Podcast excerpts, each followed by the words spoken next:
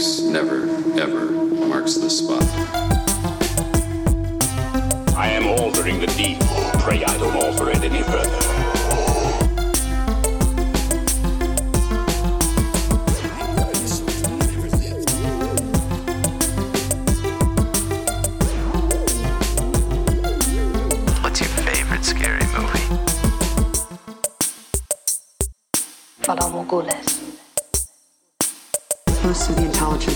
Doesn't believe he exists. The ones that do call him the Winter Soldier. I'm Batman. Dracarys. Hello, everyone, and welcome to this week's episode of the Top 5 Report, the podcast that when watching the J.J. Abrams Star Trek, we take a drink every time there's a lens flare. My name is Drew. I'll be your host for the evening. Along with me, as always, is my brother Peter. Here, um, that challenge would actually be pretty. I think it'd be worse if you did the second one, uh, Into Darkness. The lens flare in that movie was just You, way overboard. you, in my opinion. you would be drunk within the first 10 seconds of the movie. Absolutely. Um, well, hey man, what's going on? What are we? Um, I feel like this week's kind of gone back to normal a little bit, in our like not really in the world, but like I feel like it's not as crazy as it's been the past couple weeks. So uh, tell me, man, what are we watching? What are we reading? Yeah. Um. Okay. So I mentioned a couple weeks back that in my house it's like Toy Story, like all the Toy Story movies just going twenty four seven because my son likes those a lot. So I think I'm gonna pop in like every couple episodes with probably a new like little intricacy that I noticed about the Toy Story movies. Yeah. I noticed something new um, this past week. Um, and that was actually, I think this might be pretty common knowledge, but I never noticed it before. But did you ever notice that in the first Toy Story movie, uh, the carpet inside Sid's house closely resembles the carpet from The Shining, from the Overlook Motel? Or Uh, hotel, I mean. I've never looked at the carpet in Sid's Yeah. house. Yep, and so next time you watch it, pay attention to the carpet because it's not the exact same color combination, but it's the exact same pattern as uh, the Overlook Hotel in The Shining. And it's one of those things that I noticed. I was like, wait, is that the Shining carpet? And then I had to Google it, and I was like, okay, so it's not exactly the same, but it's pretty pretty similar. So I thought that was pretty funny. Um, I also noticed that um, you know, once you see something like that, then you're just staring at the background of the rest of the movie, trying to see other little like uh, tidbits and stuff like that. you know, One of the other. sorry, that? go ahead, go ahead. Oh, one of the other things I noticed about Sid's house is uh, one of the wallpaper patterns in it looks like it has pot leaves all over it. it it's it doesn't, but it, it's the leaves on the paper really look similar to marijuana leaves, even though I know they actually aren't. But I was like, okay, so Sid's parents are potheads, I guess that makes sense. uh, what were you gonna say though? Um, the um, so I always say that every time I watch Star Wars, I see something new every time I've seen the movie. Like every I've seen the movies 500 times, but I always notice something I've never seen before. And there's a bolt on C-3PO's armor that I spotted the last time I watched, and I've never noticed it before. And I'm watching the scene and I can't stop staring at it. Yeah. so I that's great. completely know what you're talking about. I remember um, this might be something a lot of people might know, but uh, I was watching Return of the Jedi like a couple months ago with some friends back, you know, back before friends could actually meet up and stuff in person. Um, but I noticed uh, in Jabba's palace, there's like this weird snake creature that's on like the ceiling above Jabba in his throne room.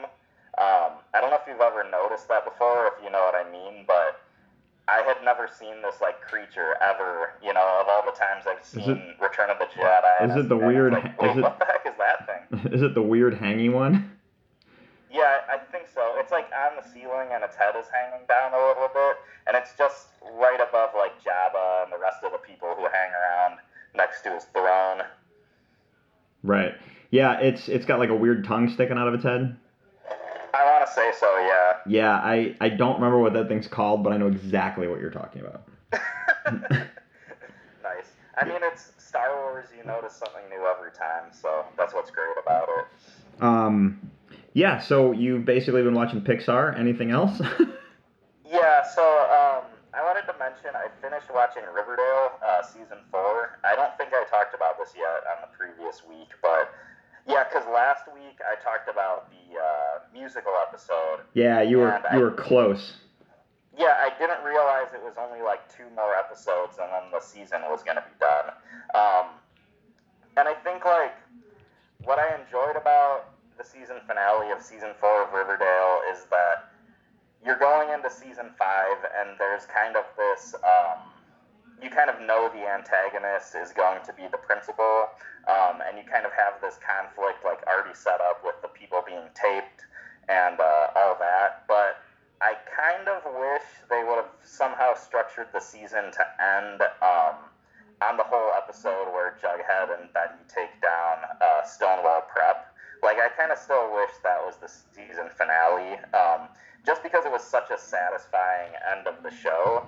And then it was kind of like this it was kind of like this really satisfying end of a story arc and then they had a couple extra episodes after that. Do you know what i mean? Yeah, yeah, and that, that's just kind of where i wish i feel like the climax was really when they wrapped up uh, the whole like stonewall prep mystery but i am excited that the principal i can't remember like principal butterbottom or something he's going to be going to stonewall prep next season so i am excited that uh, that school and those characters are still going, going to be there i think that'll be pretty fun um, but then I do this a lot um, because these two shows seem to drop on Netflix at similar times. But I switched over to watching, well, actually trying to catch up on uh, 13 Reasons Why. after after after I finished uh, Riverdale, um, we basically just started watching 13 Reasons Why. I don't think you've ever watched the show, right, Drew? no, and I've not been a big. The subject matter is what bugs me the most. So no, I have not. Right. So there's this weird thing that happened where the, when when the first season of Riverdale started, I started watching it, and halfway through that season, um, 13 Reasons Why dropped on Netflix, and I thought I'd give the show a chance. And that first season of 13 Reasons Why was so. Um, it just felt so real, I guess, and it felt very, you know, it felt very edgy and it felt very real, and it just it felt like the stakes were so high in that show. And I know like some people have different feelings about the subject matter in the show, and I don't know, especially the first season. I don't know that I agree with the portrayal of everything in there, but after watching 13 Reasons Why, the first season, like halfway through the first season of Riverdale, I couldn't go back to Riverdale. And it was one of those things where it took me like half a year to actually finish that first season of Riverdale. And the reason was because Riverdale just seemed like it seemed like child's play almost. Like it's, like it seemed very cartoony, very silly compared to like this very serious, like real world take I saw in 13 Reasons Why on like high school kids and all their uh, whatever stuff that they get into. But the thing is, now it's actually the opposite. I actually prefer Riverdale way over 13 Reasons Why because 13 Reasons Why has kind of became a soap opera, so to speak. Like the first season, I feel like it was a very concise story that had a beginning and, an end, and now we're at the point where they're just continuing the story going. Like they're not. Um, it's it's become a soap opera. Like they're just going to keep the story going, but it doesn't necessarily need to. And uh, where the first season of 13 Reasons Why, I think I was very surprised with um, with a lot of the issues that they tackled in that. Now I don't really find anything super surprising with that show. Where Riverdale, I always find extremely surprising because I have no idea what is even going to happen on that show, like because of how ridiculous and unpredictable it can be. But the one thing I can say that I did notice um, about 13 Reasons Why that I've been watching recently is the one thing the show does that I think is really redeemable is it does such a great job of making very um, very complex characters. Like there's n- there's not a lot of characters that are very clear villains and heroes in the show. There's a lot of characters who there are some like definite villains, but almost every villain in the show also has redeeming qualities, and you find yourself like almost confused while watching this show because there's these characters that you know you hate, you know you should hate them, but somehow the show makes them feel likable at, mo- at moments and gives them redeeming qualities, and it's very. Uh, if nothing else, I've been appreciating 13 Reasons Why, what 13 Reason Why's way of making very sort of complex, realistic characters, if that makes sense. And that's kind of like if people watch that show, I feel like that's something you can get out of it is just seeing, you know, they have this template for these very complex characters that have redeeming qualities and feel very, very real um, and stuff like that. So I don't sense, but yeah, that's kind of just what I was thinking about while watching this show. I gotcha. Um, so I have been um, on a Star Wars kick and basically watching Star Wars as I've been going to bed. Um, so that has not changed, uh, which has been just kind of nice. So basically, I'm learning that I bought Disney Plus for Star Wars because I'm in the midst of the Clone Wars right now, and it's awesome. Um, but uh, I watched the first episode of Space Force. How, how was it? Uh, I, I thought I lost you there for a second. No. Um, it is.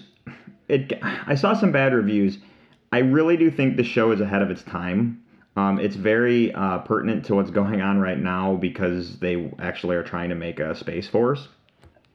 Um, but um, like that's a that, like that's a real thing. Uh, so basically, it's Steve Carell uh, gets promoted as a four-star general, and he gets put in charge of the Space Force program and gets sent to Colorado to start the base that's going to set up everything they need to make a moon base for the military. Uh, boots on the moon is the catchphrase.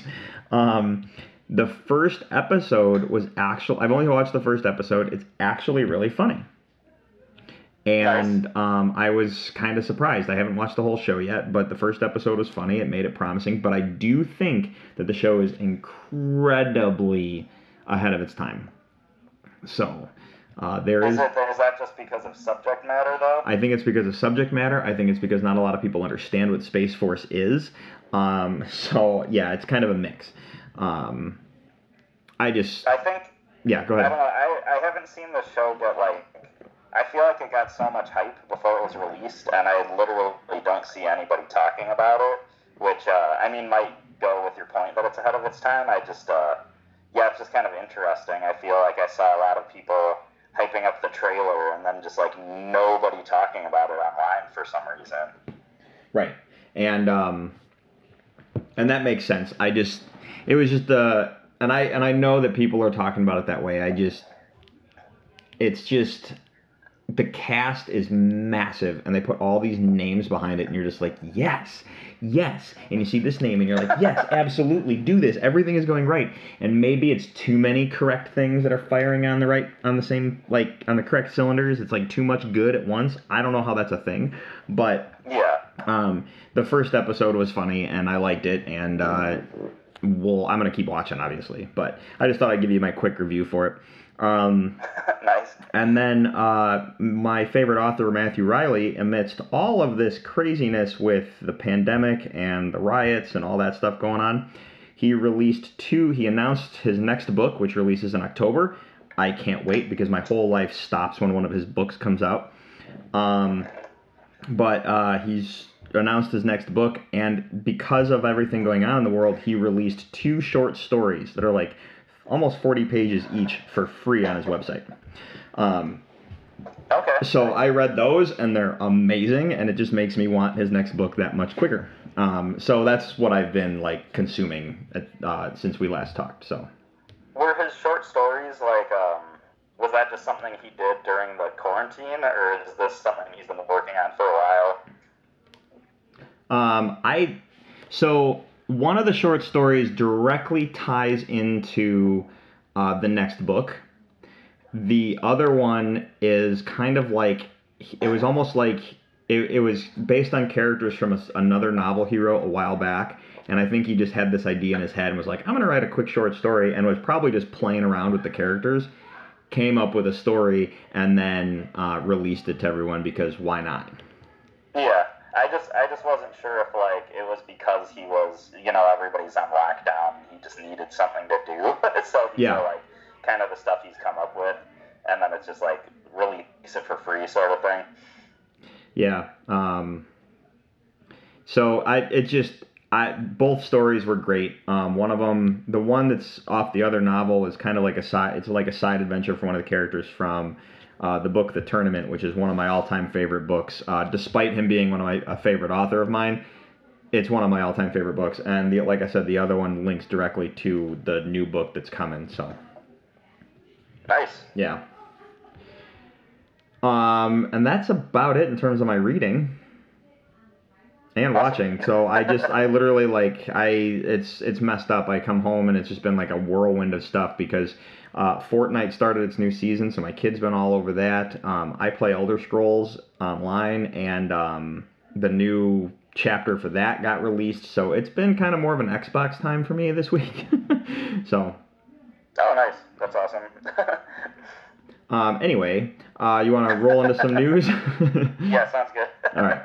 I just I don't I don't game a lot, so I have absolutely nothing to say. yeah, no, dude, it's all good. Um, I feel like that was a real clunky segue, but you know what? It's all good. We're only 98 episodes in. Why not? Um, all right, first news story. Um, so I got this is a little bit of a sad news, um, but uh, I wanted to bring it up.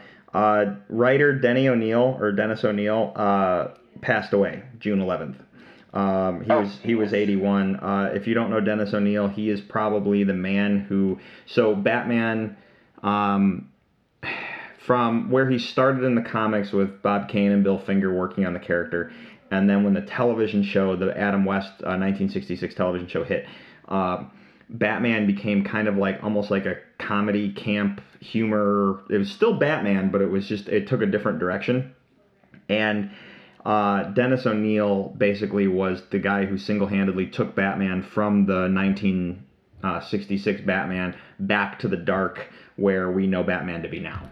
Um, so uh, he's responsible. For, he's partially responsible for the creation of like Ra's al Ghul with um, Neal Adams, and uh, he handled some of the most, uh, some of the largest story arcs. Um, Kevin Smith got a chance to talk to him. It's like almost a three-hour podcast a long time ago. On his podcast, Fatman Beyond, he re-released that interview, and it was really cool to go back and re-listen to it. So um, I just wanted to say um, it sucks that we lost one of the greats, but he gave us so many cool things. I just wanted to bring that up that he passed away. So um, Yeah, um, this is a that's crazy. I honestly didn't know about this story. I don't know if I just haven't been on Twitter enough lately or something, but yeah, I haven't seen a lot of people talking about this, which is unfortunate. But yeah, I um, yeah, I had no idea. But yeah, definitely sorry to see him go. Um, yeah, I don't I don't know if I've read any of his stories to be honest, so I don't Oh. know that I have a ton to say. But no, yeah, it's all right. said, I, like, he's just I know. go ahead. No, no, I just I know, like I've heard so many interviews with like other people in the comic book industry, and I just know how well regarded he was as like a, a great writer and stuff like that. So definitely sad to see him go. Yeah, I, I just I'm kind of surprised I hadn't even heard of this one, or wasn't Um, even aware of this. No, I gotcha. Um, so let's see here. Um, all right, next story. Um, Oscars pushed back to April 25. Uh, normally Oscars are take place sometime in February, like mid, uh, middle of the month kind of thing. They're being pushed back a whole month um, to April 25th, but that also means the eligibility window is going to be adjusted as well um, because of all the theaters um, being closed and movies not being able to get out in time and that kind of production dates, uh, production dates and everything uh, backed up. Um, they've basically pushed everything back, which I think is interesting. Um, and I just have a feeling it's going to have a ripple effect as we go. I don't really know how that's going to play out, but um, I, Yeah. just, I just thought I'd bring it up because Yeah, it's interesting. It makes me wonder how much of a difference it's going to make. But uh, yeah, that's definitely interesting. It'll be weird to see the Oscars going on in April, you know. yeah. So Peter, uh, what do you know about the Animorphs?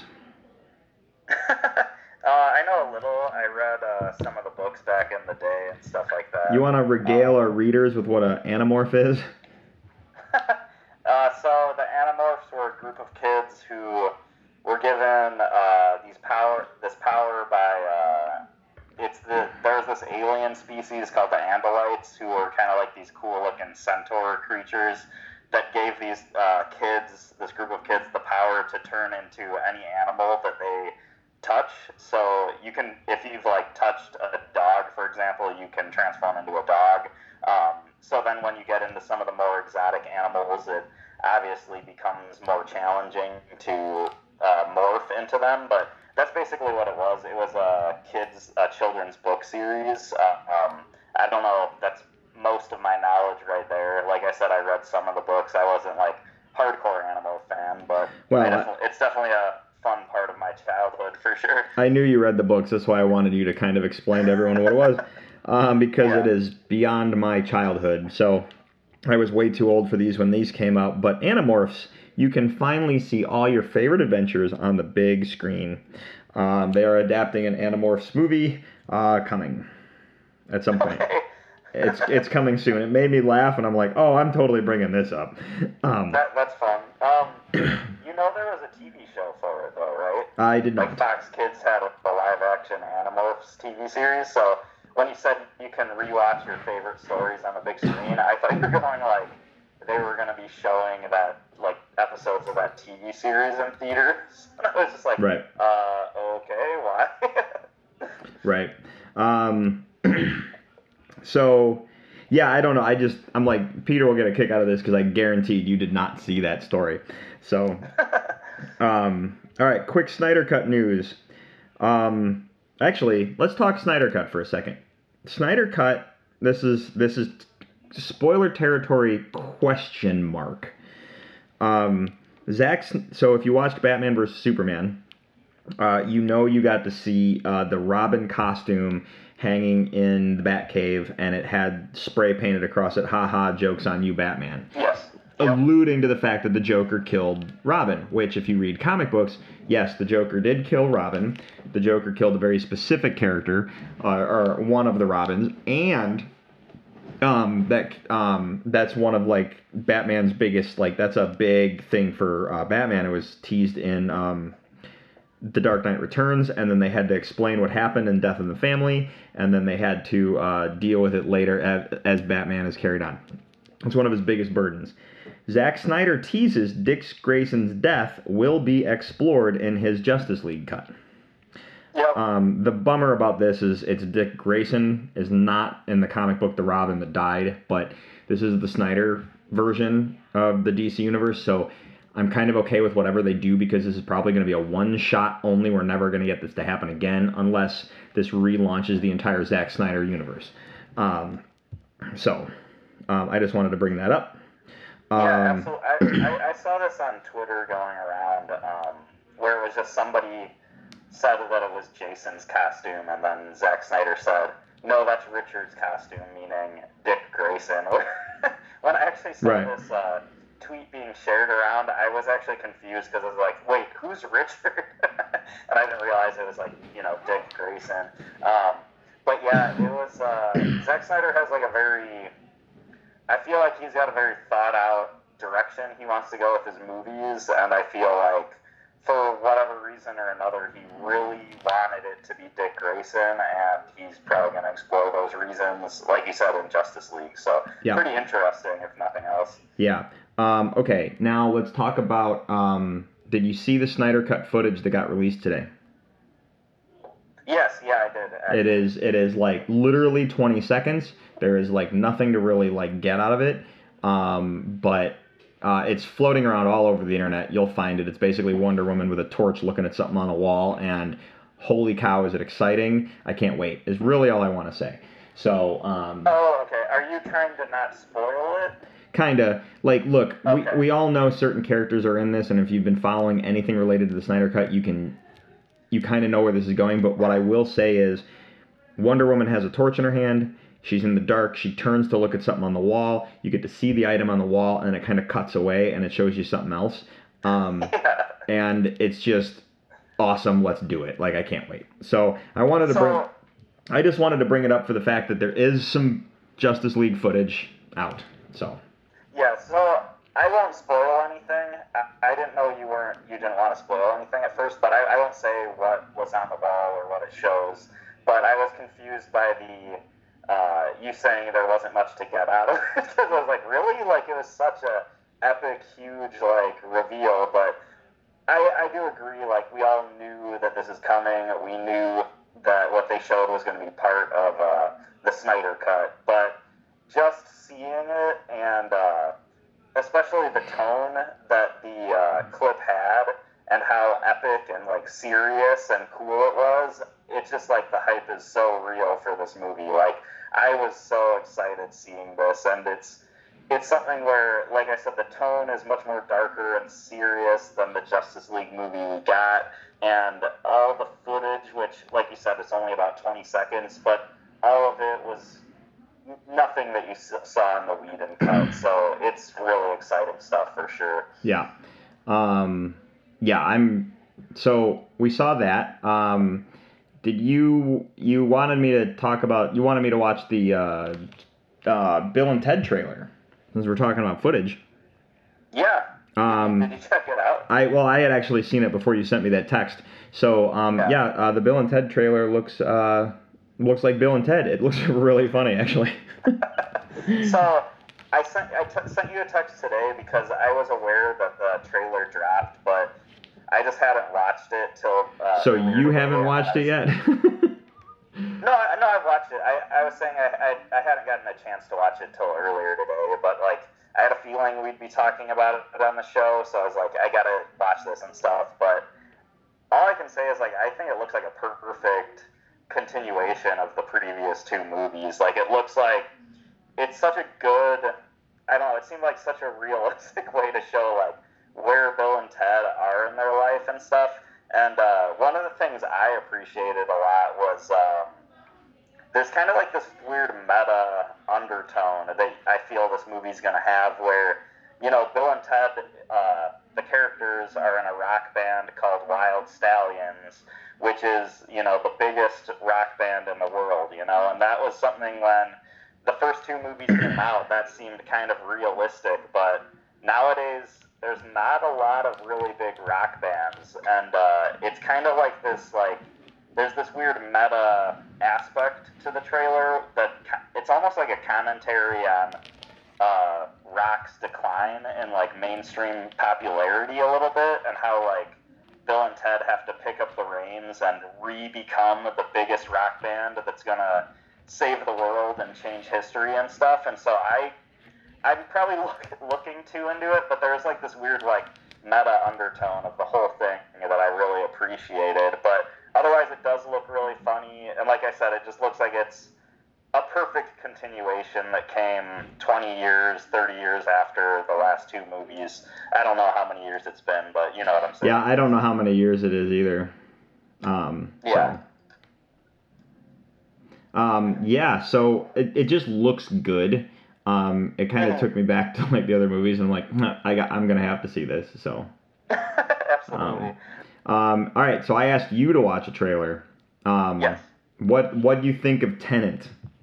Okay, so. I assumed you watched it for me.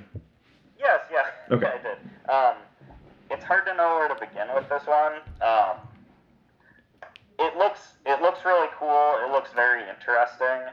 Um, the way that the time travel works, or at least how it seems to work, um, I know I'm gonna need more of an explanation of, which I'm sure the movie's gonna uh, provide. But Hopefully. I feel like what's that? I said hopefully because you, I know your problem with Inception.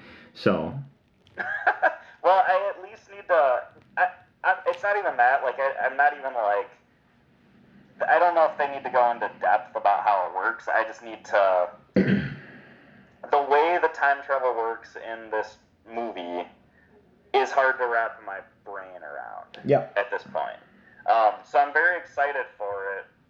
It looks very interesting, but I'm. I don't know if this is a movie that. And this is all just based on a trailer that's only a couple minutes long. I don't know if. I got the feeling like I'm going to have to watch this movie a bunch of times to understand it. I know, but it looks so good, doesn't it? but it Yeah, looks no, so no. good. um, I got to see 10 minutes of it before Star Wars Rise of Skywalker. Um, Yeah. And wow, just wow is really all I got to say. Um, so yeah, go watch the Tenet trailer. It looks awesome. All right, a couple more news stories and then we can get to the list. Um, so this is an important one. Uh, this made me really excited. Um, I'm a big video game person. Um, I know a lot of people are video, big video game people, and one of the things that irritates me more than anything in the entire world lately is when people say video games cause violence and video games make um, people do bad things and video games are bad for your brain and video games are bad for your eyes and like they'll make all kinds of excuses and they'll make all kinds of excuses to try and tell you video games are not good.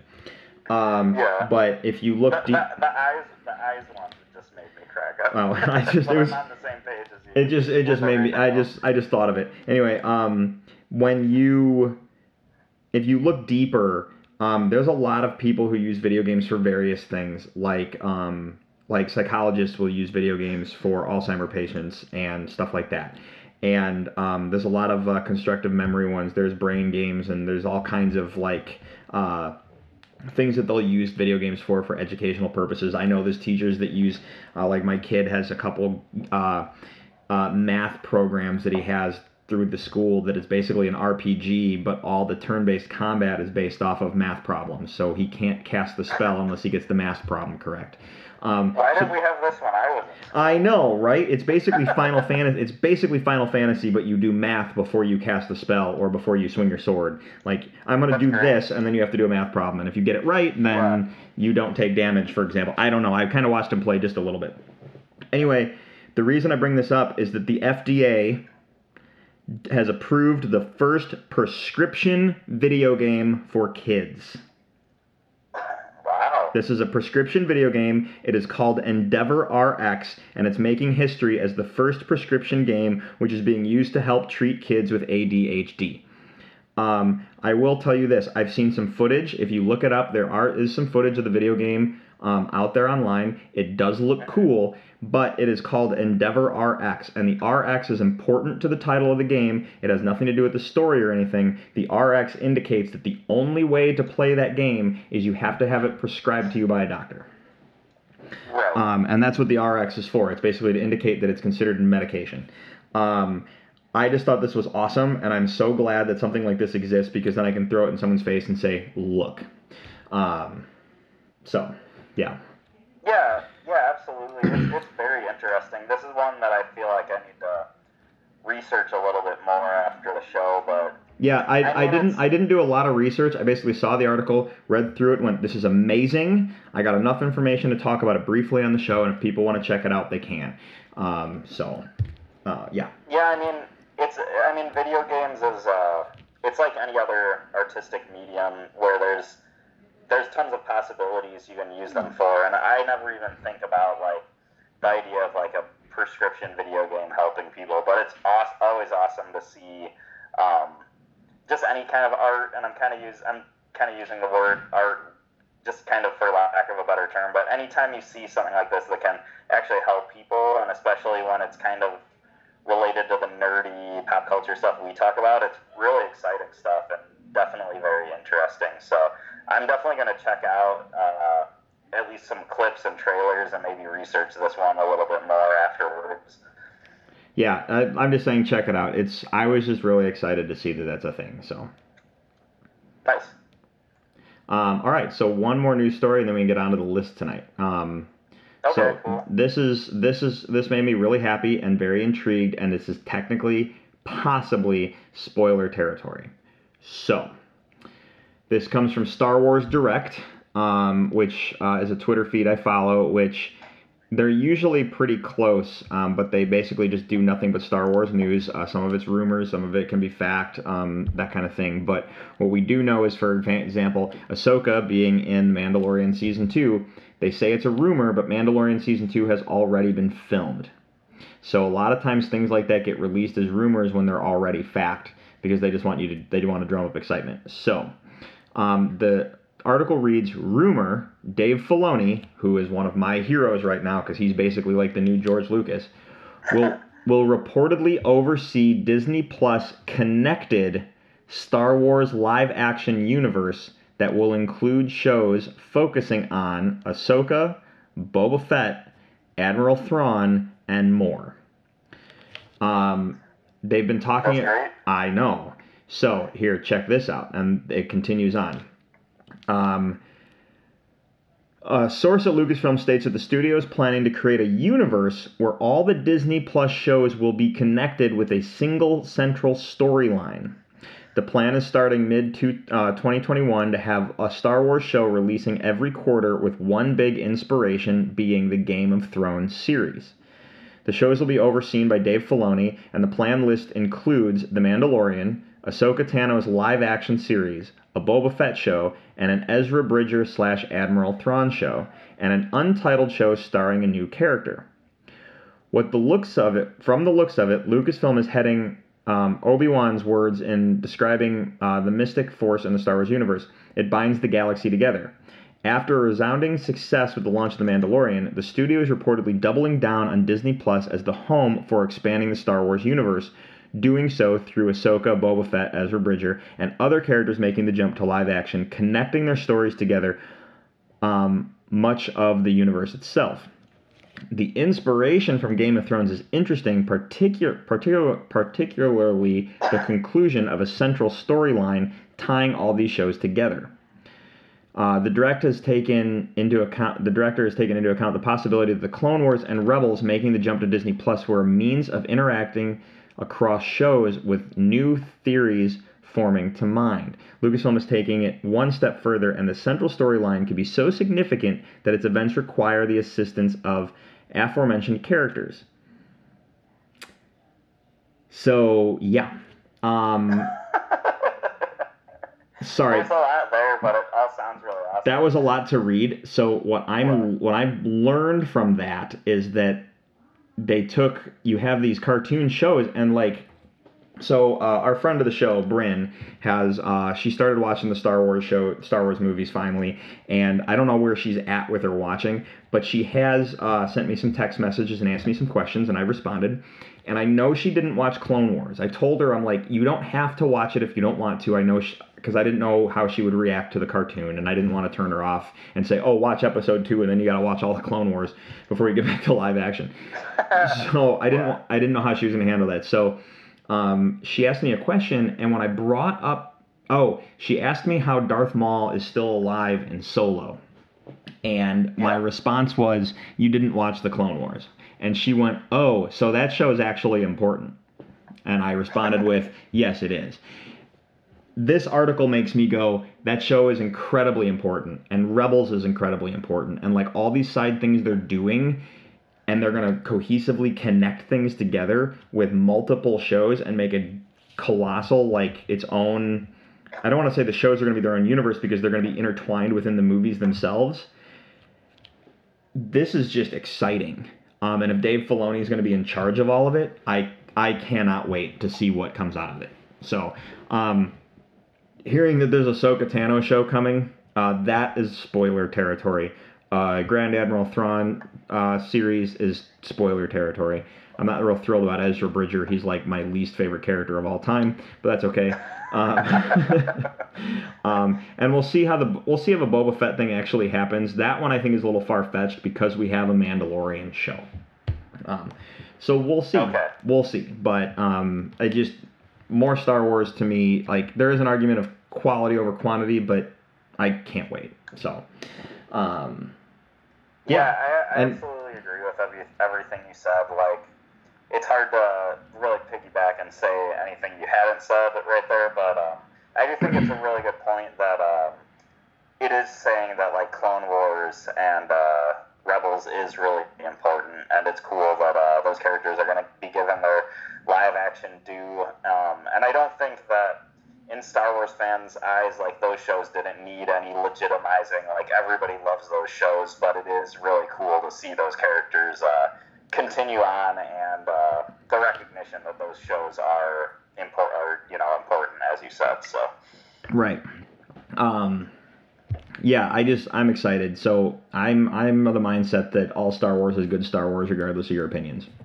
So, um, because I know people, you know, people just don't like certain movies, which is fine. It's it, that's okay. That's that's allowed. Um, Right. so yeah. Anyway, uh, do you want to get to the list? yeah, let's do it. Cool. All right, list time. So Ryan, you know what to do, man. Roll the thing.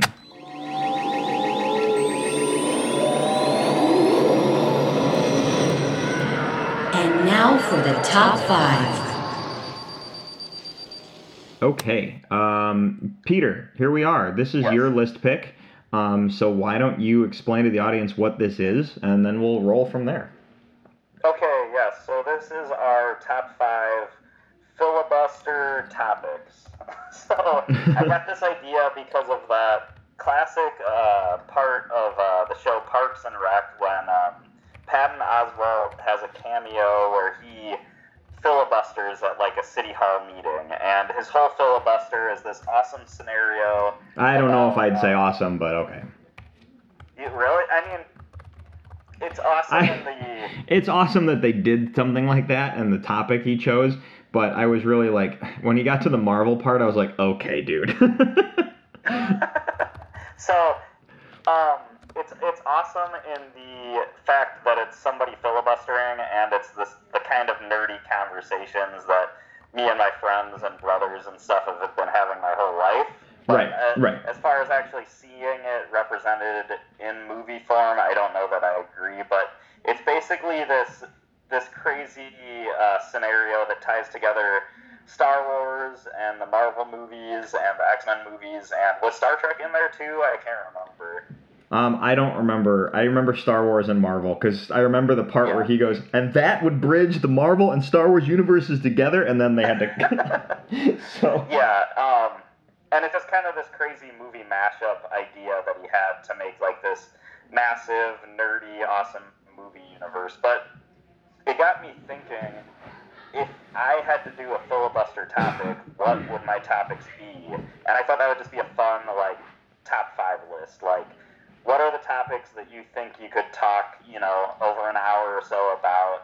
And uh, since I know, like, Drew and I are both, like, into a lot of, like, nerdy and niche things, I knew it would be a perfect list for this uh, show. So we could we could end up matching a chunk, but I don't know. I think we'll match one for sure. Um, I don't know about the others, so we'll see what happens.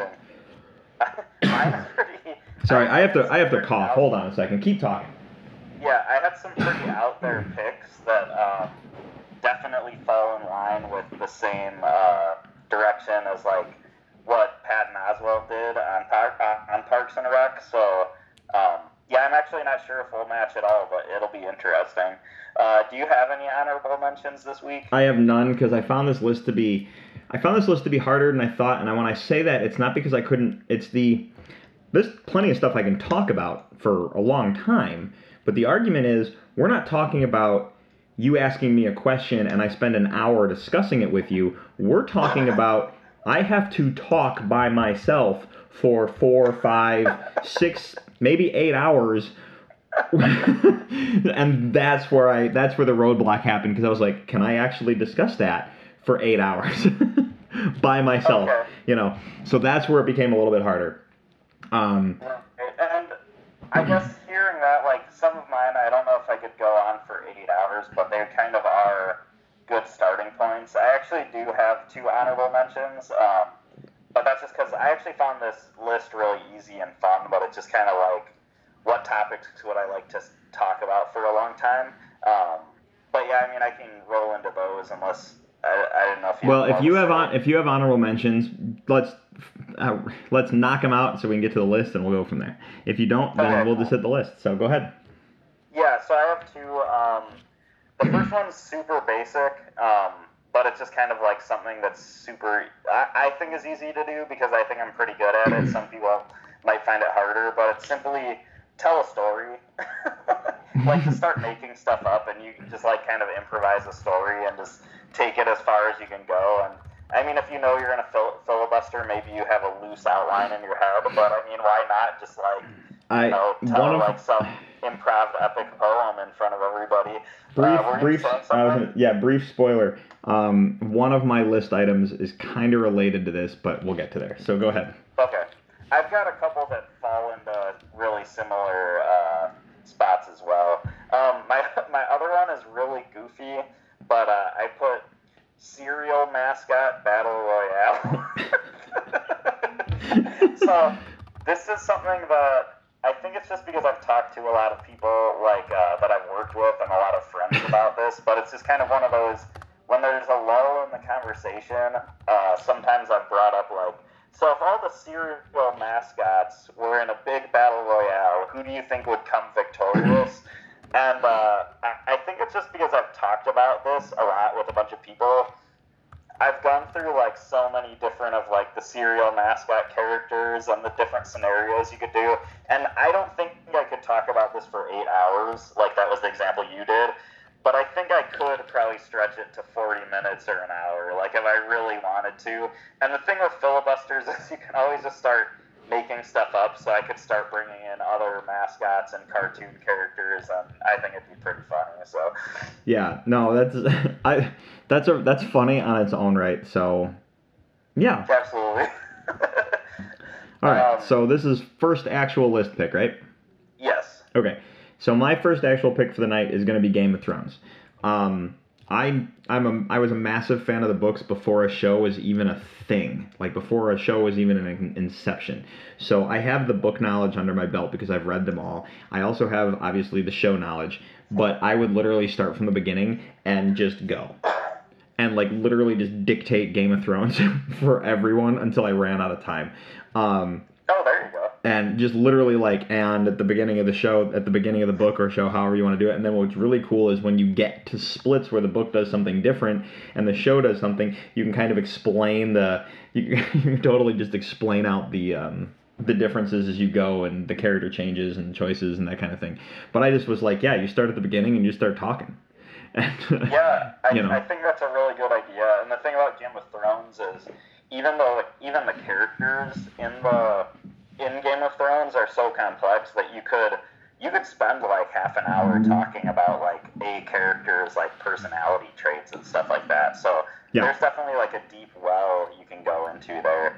Um, I'm kind of also seeing that I feel like this is the difference where uh, this is going to be the difference between our lists because you picked Game of Thrones and I kind of picked a lot of esoteric like improv sort of topics. So Hey. I, I might be seeing the difference between our lists. But it's we'll all see. good it's all good man so Yeah. go ahead what's your first pick Okay, so my first pick, I put superhero movies. And uh, what I mean specifically about that is, I mean, I have a ton of thoughts about, I mean, superheroes, superhero movies is one of my absolute favorite sort of genres or subgenres of movies. And, uh, like, I'm pretty passionate about it. I've seen a lot of them. Um, I'm not going to say I've seen all because that's definitely not true, but I could go on and on about, like, what I think makes a good superhero movie and what doesn't, but for a filibuster, I actually have a perfect idea because I've seen online quizzes and online lists about like every superhero movie ever made, and I think I would just literally go through the list. You know, start back in like the 1930s or 40s when you have stuff like the Superman film serials and Flash Gordon serials and stuff, and then just go forward from there. And a lot of those old ones I haven't seen, but you can also say like why you haven't seen them, and then once you get to the ones you have, then it starts the whole like sort of uh, I don't know what the right word, but the tournament where you say, oh, I actually like this one better than the last one I talked about, and you could just go through and analyze every superhero movie, and I think that would be definitely a good way to waste some time. So Yeah. Um, no, that's that's actually a good one. That's actually a good one to discuss because you get into like the DC versus Marvel stuff. You can get into like you can do a lot of story things with that. So Absolutely, but the, the thing is, there's like 60 years of movies or something before even getting to the DC and Marvel stuff. Because there's like the, old Superman movies, there's Batman, there's a bunch of other stuff based on comics. Like uh, there's a there's a ton of there's like a huge well of information there that I think people forget. Besides just the current like you know MCU movies and DCEU and all that. So yeah. Um, all right. So my next one is Stargate. Um, I'm a big fan of Stargate. Um, it's not a franchise that's talked about. It's kind. I feel like it's kind of a buried franchise right now, which is kind of sad because I think this would be a perfect opportunity for like a revival. Um, but um, the Stargate has a story. Like, where did it come from? Why is it a thing? Like, where'd the alien, where'd the Goa'uld come from, and the Wraith, and all that stuff, and how do you split off to the Atlantis base and the Destiny missions and all this stuff. It's three television series, four movies, four, three movies, three movies, three television series.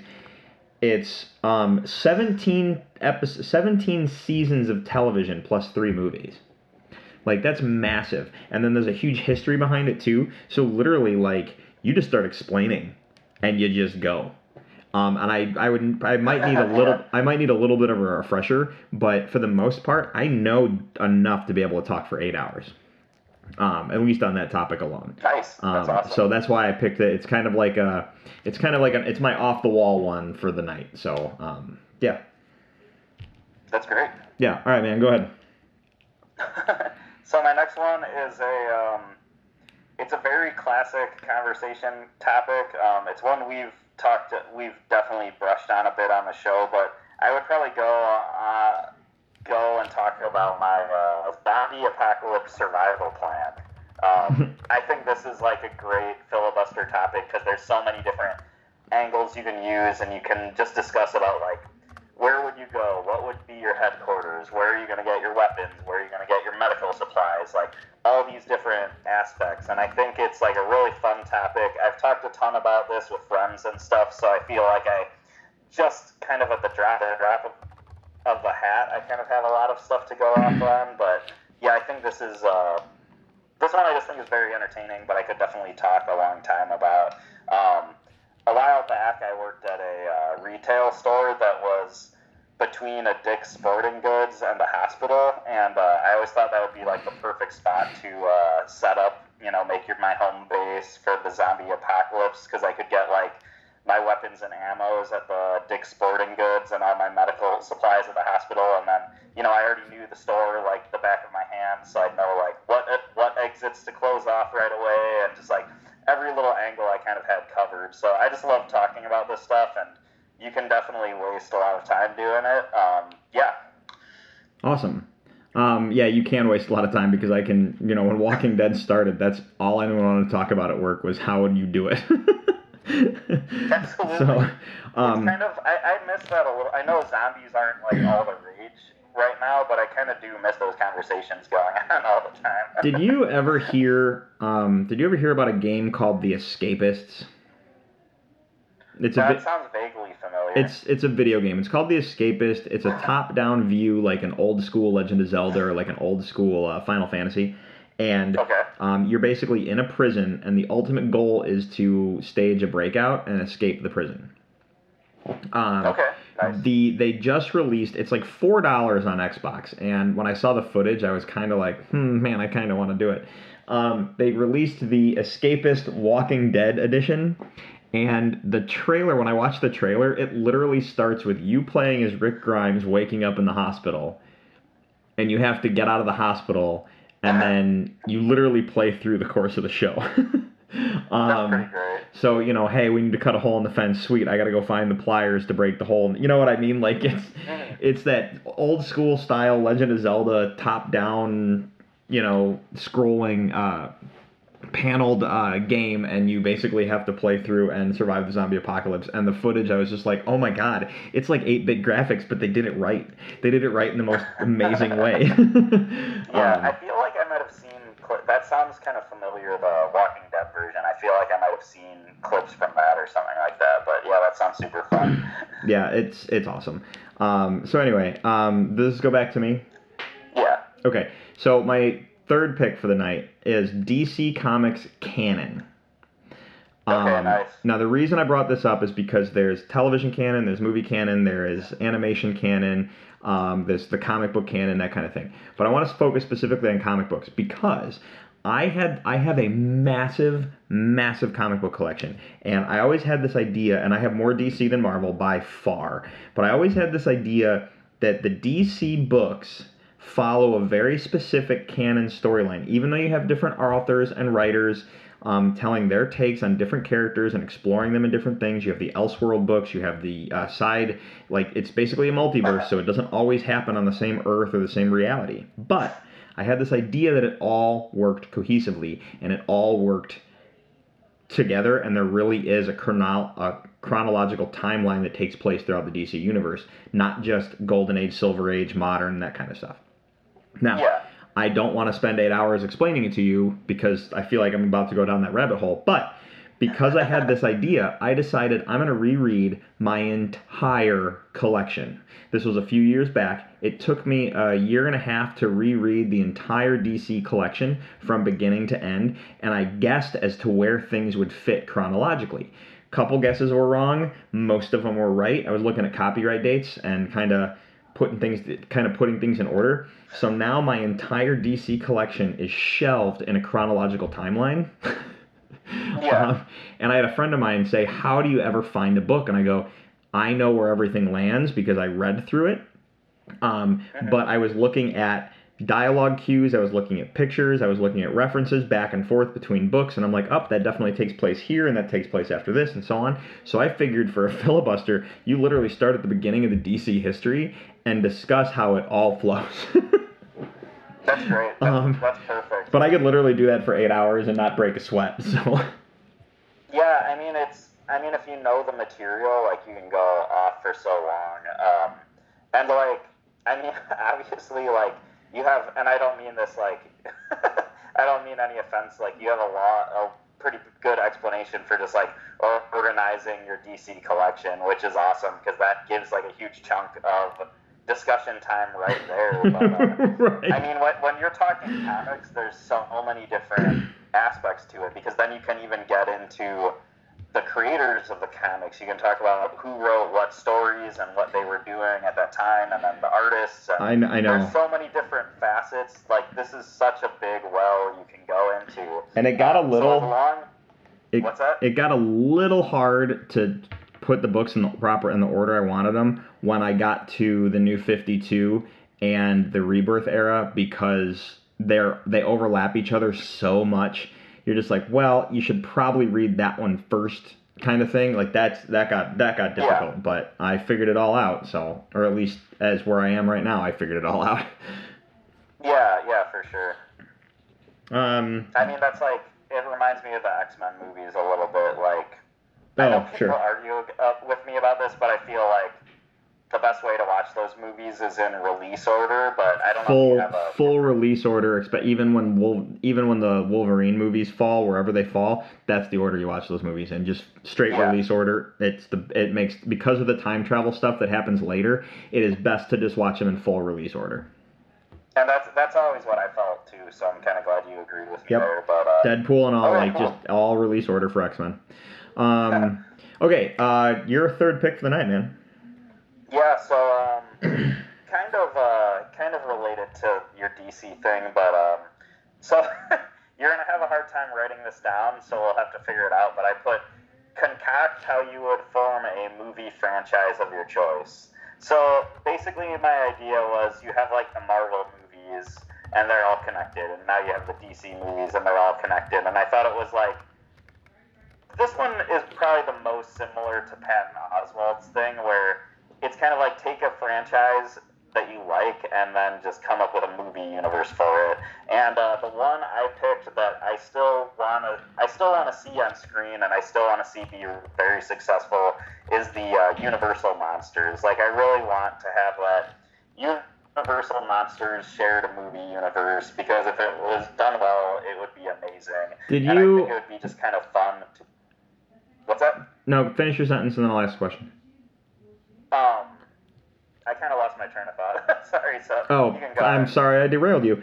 No, um, No, it's all good. the Universal idea, that's awesome. Did you see the new, the most recent Mummy with Tom Cruise? No, I still haven't seen it. Um, It's- I don't know if it's streaming anywhere. I really want to. I just still haven't seen it. It's honestly, it might be on Netflix. Maybe. Um, I saw it somewhere when I was poking around when I was playing around online. Yeah. Um, I saw it. I really liked it, and you can tell what they were trying to set up. You really could tell what they were trying to do, and I don't know why. I honestly don't know why it flopped. I, you got me, man. Like when you see what they were attempting in that movie, Yeah. they could have really gone somewhere with it, and I was kind of shocked that it didn't uh, do what I thought it was going to do. So.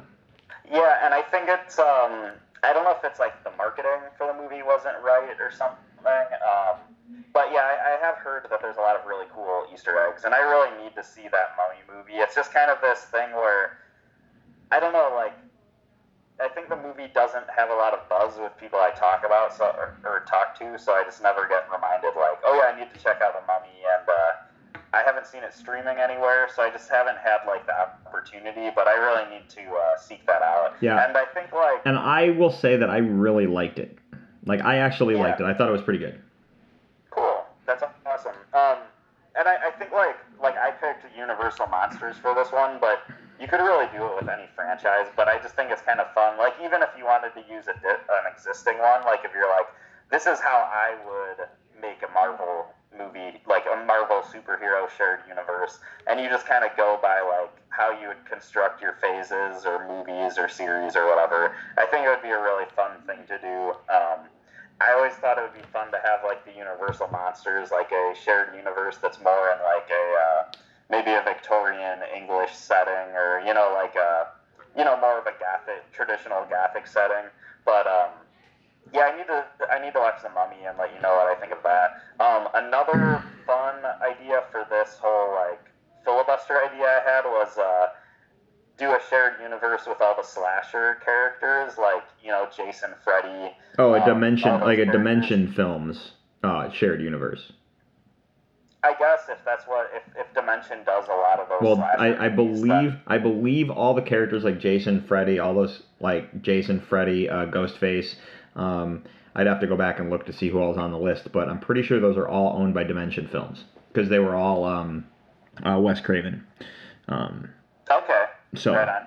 Um, there's a there's this part at the beginning of uh, Bride of Chucky where uh, it shows like it's like the first. I, I want to say it's the first scene of the movie, but it shows it's like late at night and it's in this uh, police department in this uh, evidence locker.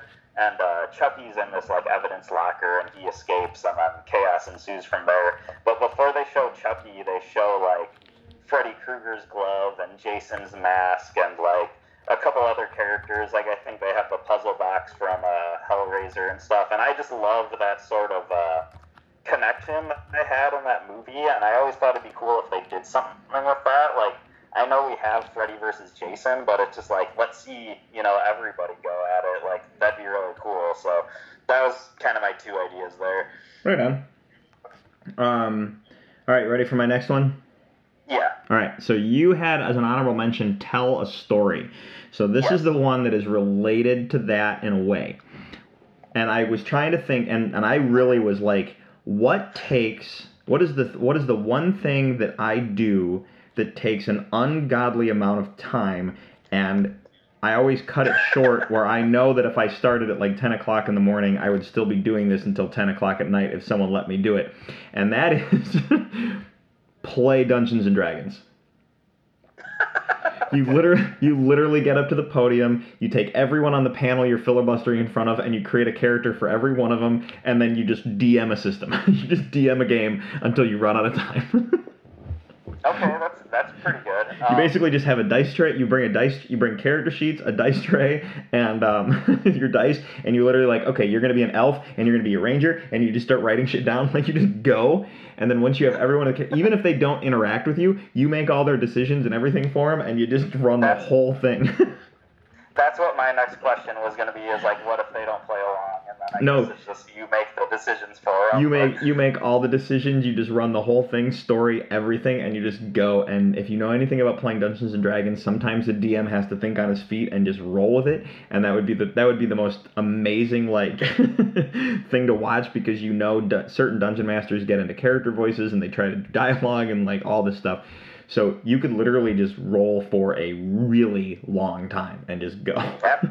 Absolutely that's great I uh I was I really like that one I realize that this one probably is the best uh, thing I could throw out there because I know that, like I said, we could start at 10 o'clock in the morning and come 10 o'clock at night, we'd still be playing if I could.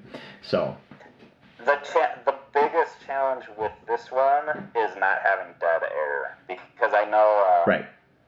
at least when I've played D and D, like there's, and I've uh, mostly just played fourth edition, which has a lot of um, a lot of like battling with miniatures and stuff. So there's there has been like this sort of like quiet times where it's like we're almost between scenes and uh, the DM has to set up the next like game board, so to speak.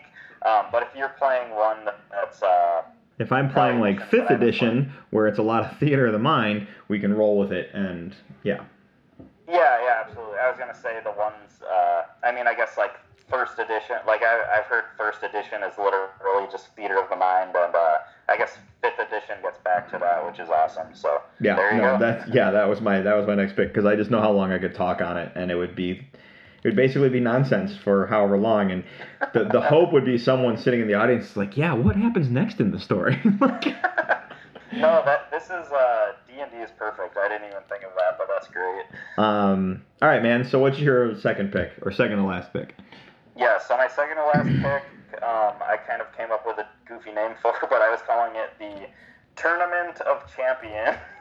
and this is very similar to the cereal mascot one I mentioned, but Drew, this is something that you and I used to do a ton back in the day, and basically what it would be is just who would win in a fight, And, And I would just why? talk about- what's that? and why? Exactly, and this is one that you just go up there, you pick two characters, explain who would win in the fight and why you think that, and then just go from there. And maybe just do winner stays, you know, put that character against somebody else.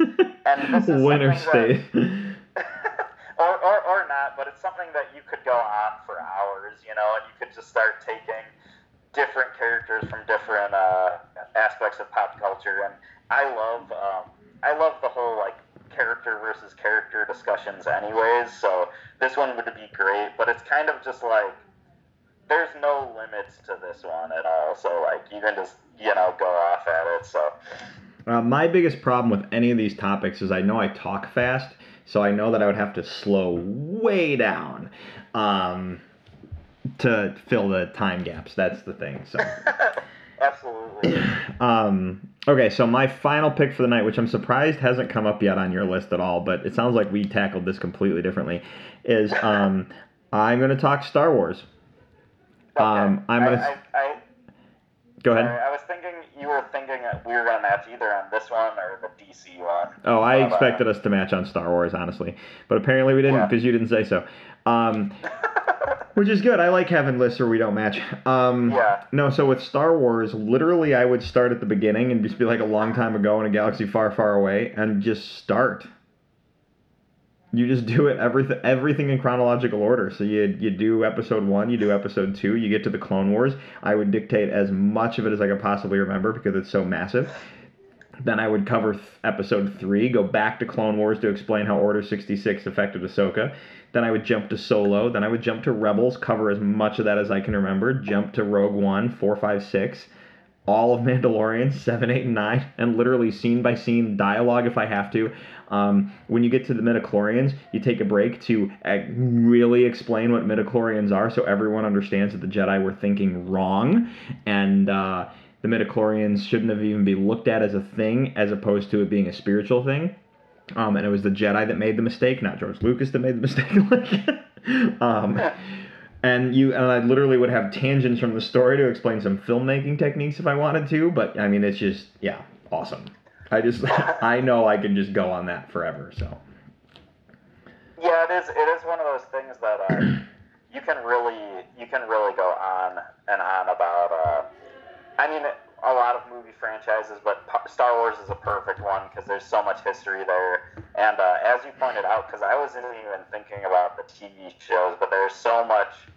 When you include everything, there's so much story content, and then when you get into I mean, if you ever ran out of story content, then you just go over to the making of Star Wars and start describing Right. how the movies were made and how they came to be. And then even if you run out of that, um, and you run out of everything else, you can talk about your personal relationship with Star Wars and how you grew up a Star Wars fan and you, you know, made uh, fake lightsabers out of wood when you were a kid, and just like all those like fun aspects. Like it's really like an endless well, um, as long as you approach it the right way. So this is a great pick. Um, I def- I think if I was thinking like about just franchises I could talk about, uh, similar to how you constructed the list, Star Wars definitely would have made top five. So well, that's too bad we didn't we didn't match, but that's okay. Uh, So, um, all right, man. What do you uh, got for your final pick for the night? Yeah, so my final one uh, is a lot less goofy than all my other ones, but I simply put the art of uh, making comic books. Um, and this is something that I think I think this is like a topic that I'm probably more passionate about. I like this. Uh, I like this topic, by the way. So go ahead. yeah, like pr- pretty more t- more. I'm more passionate about this topic than most other topics we could even talk about. But it's like I love making my own comic books. I think about this a lot. I think about what I think makes a good comic, what I think makes a bad comic. Um, I'm really interested in a lot of different kinds of comics when it comes to you know anything from like American superhero comics to manga to underground like indie comic stuff, and like I think uh, I could spend a long time talking about like the things that certain uh, comic um, like I could talk about, for example, like American superhero comics, where I think they get the medium right, where I think they get the medium wrong. Um, the especially the art aspect, I can go really into, but it's just kind of like this thing where this is something I'm super passionate about, and I think I could just talk a, a lot about, sort of thing. So it's kind of